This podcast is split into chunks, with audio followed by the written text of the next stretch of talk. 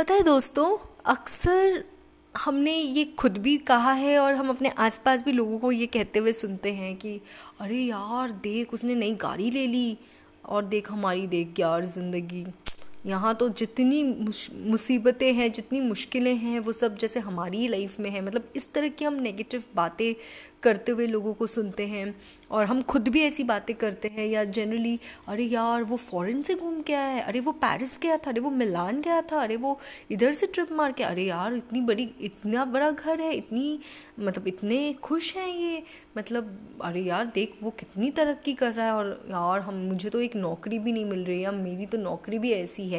मतलब इस तरह की बातें जो हैं, जो नेगेटिव सेल्फ टॉक पे जो हैं हम इंडल्ज करते रहते हैं। लेकिन हम एक चीज़ है जो हमेशा भूल जाते हैं और मैं वही चीज़ आज आप सबको याद दिलाना चाहती हूँ, जो कहीं ना कहीं आप लोग सब जानते हैं, बस सिर्फ ज़रूरत है थोड़ा सा गौर फरमाने का। और वो ये है कि कभी भी अपना प्रोग्रेस जो है किसी और के साथ आप कंपेयर मत कीजिए।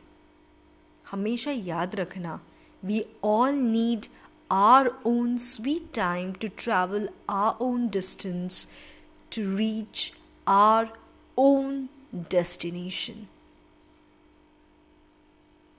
तो याद रखेंगे ना आप लोग, जब नेक्स्ट टाइम आप ऐसी कोई भी बात करने जाओ या अपने आसपास ऐसे किसी भी इंसान को इस तरह की बातें करते हुए सुनो, तो ज़रूर उनसे ये थॉट जो है शेयर करना। फिर आप ये सुनने के बाद मुझसे आप ये कहोगे कि इसका मतलब क्या, हम हाथ पे हाथ धर के बैठ जाए? बिल्कुल भी नहीं। मैं बिल्कुल भी आप लोगों को ये नहीं कह रही हूँ कि आप अपने हाथ पे हाथ धर के बैठ जाओ, नहीं। हमने बहुत छोटे टाइम से एक प्रोवर्ब जो है पढ़ा है अपने स्कूल में, God helps those who help themselves, right.